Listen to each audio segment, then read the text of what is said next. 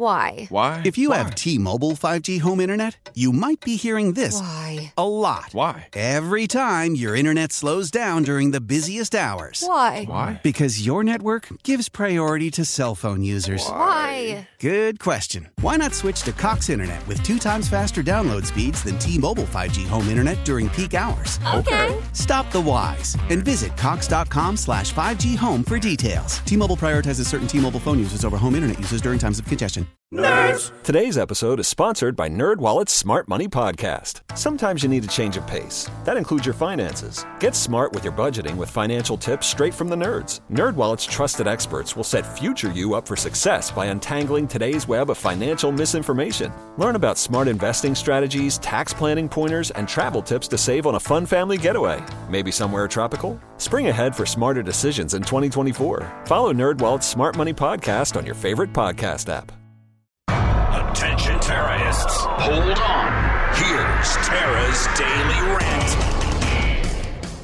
So I'll never forget the story. So many stories I do here, Lee, of the poor guy in Anderson County.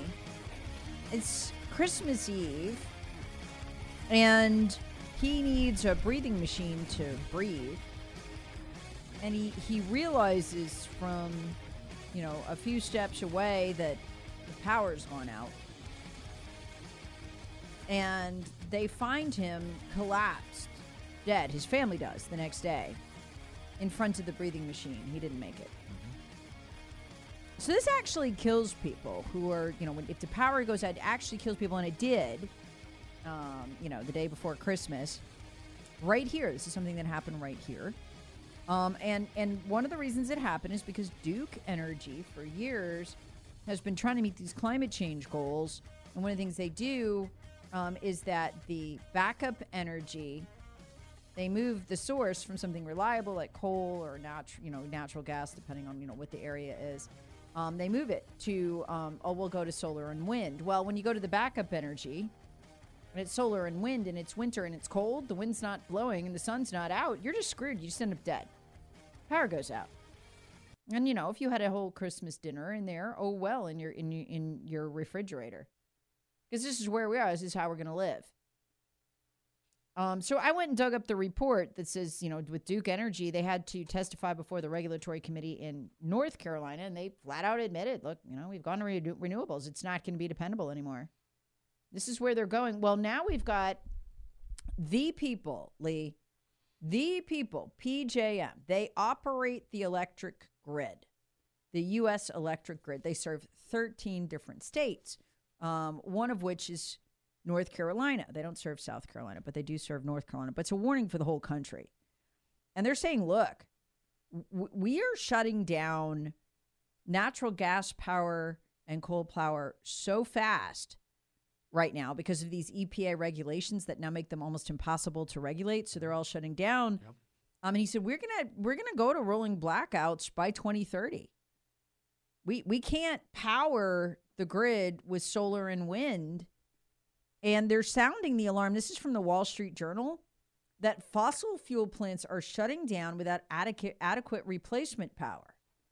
And they're saying, look, the, the, the political class is yawning about this. They're not going to be yawning when people are enraged. Wall Street Journal writes about this report Is anyone in government paying attention? Another SOS came Friday in an ominous report from PJM Interconnection, one of the nation's largest grid operators.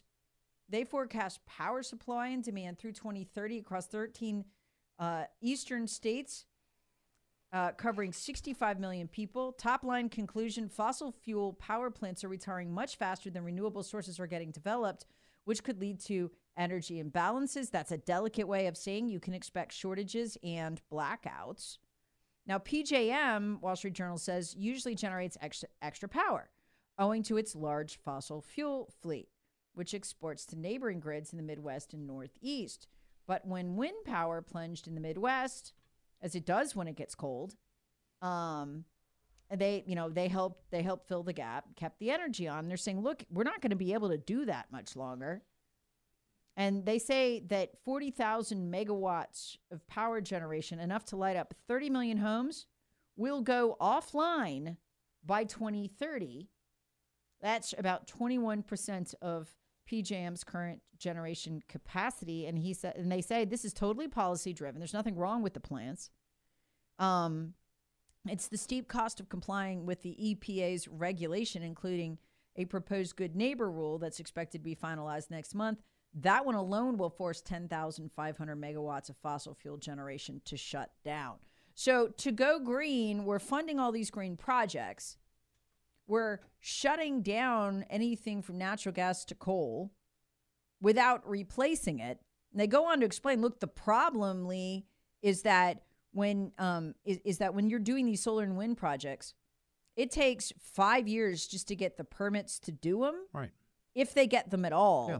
And the cost is so onerous, it's so difficult to get them approved that even when the Democrats are up there, you know, providing funding hundreds of billions of dollars in the American Rescue Plan and all, and all of these that they've passed, 90% of these projects never get built after they go through the permitting process. But we're shutting down coal and natural gas plants as if we are adding on these other plants. Right. It's so bizarre. Yeah. I mean, it's national suicide.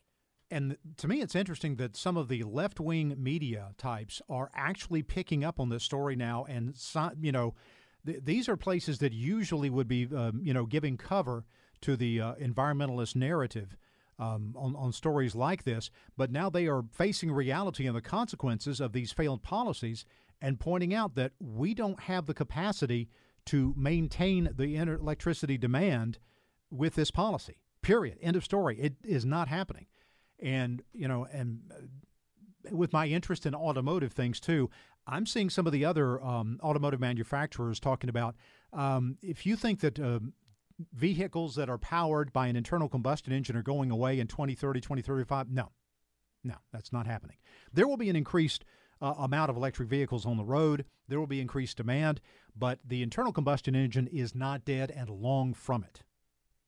And that's what PJM is saying. They have a section on that too. Basically, like, you know, you think it's bad now. We're going to rolling blackouts by 2030 with all these, you know, the government forcing the shutdown of all these plants unnecessarily. He's in there, like, at the same time, the government's pushing, hey, everybody get an electric vehicle. And they're saying, we, we can't plug those into the grid. I mean, we're going to have blackouts as it is. Yeah. And people are just not being told this unless they seek it out. This is not good. And the bad thing is, when it hits and the public is hysterical and they want a solution right now, there aren't going to be there any. no, it takes decades to get this stuff done. It does. This is stuff that you know we should have been working on 20 years ago. If if you really wanted, if you really wanted to have an electrification project and do away with internal combustion engines and, and carbon based fuels, then we should have been working on this 20 or 30 years ago. And I'm not talking about trying to figure it out. I mean building the infrastructure, Yep. developing the infrastructure that can store the energy when the wind's not blowing and the sun's not shining, because that's the issue. That's the issue for that type of electric um, generation, electricity generation. When you have got to have some way of holding on, of, of, of you know, saving the energy for when the wind is blowing and you don't use all of it, or the sun is shining and you don't use all of it. You've got to have some way of storing that electricity for the downtimes, and that technology does not exist. We can either open up the, you know, natural gas spigot and go get all the natural gas we have. Mm-hmm. We'll be fine. We could easily use that to power the grid if, if this is what we want to do. We want to run our cars, or we could do mini nuke plants. You told me about Yeah. those. I Oh, looked them up. They're actually fascinating. They're much easier to build, much safer. I mean, just so much better. Yeah, there's a whole industry that has developed over that, and that is U.S. led. That is U.S. technology. Yeah. These uh, micro nuclear plants that are very small, they are self contained, they're put in the ground, and they can do, I, I forgot what it is, uh, depending on the, the level of the megawatts, you know, hundreds or thousands of homes. And, and instead of having gigantic um, nuclear plants, we could have lots of small ones that are in the ground that have got a fail safe thing so that if something goes wrong, it just shuts itself down. It doesn't melt down, it just shuts itself down. And, um, you've got you know minimal risk of any type of radiation uh, that could possibly happen. And and you know that that's that's one of the answers. That's one of the answers. But if if we had a situation where okay, we're going to when the sun is shining and when the wind is blowing, we're going to power the grid with that, and then when it's not, we're going to back it up with as clean a burning natural gas or as clean burning coal or whatever, or hydroelectric or nuclear or whatever. You know, I'm fine with that. That's that's fine. I I, can't find any politician, anybody that is wanting to say, let's not even be concerned the least a bit about how we treat the environment. Let's just do whatever we have to do to get the power. No, no one's saying that.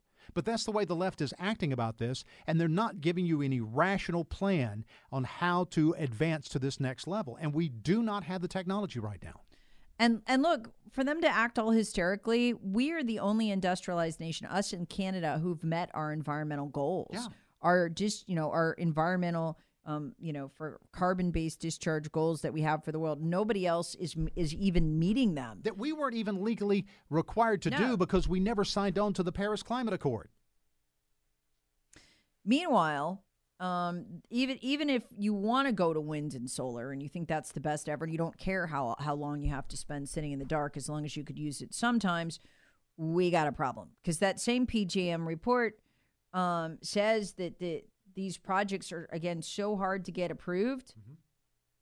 They often face um, huge hurdles, including local grid capacity, because we have not expanded our grid. Because you know our, yeah. our take on it's like, oh, we'll just we'll just shut that down too. Um, we won't do the necessary maintenance. The EPA's made that very hard. Um, in that um, one fifth, they say, of solar and wind proposals, only one fifth actually make it through the so called interconnection queue um, and the rest just end up idling for so long they end up canceled. Um, in terms of the company just gives up, goes broke, whatever, waiting for the permit.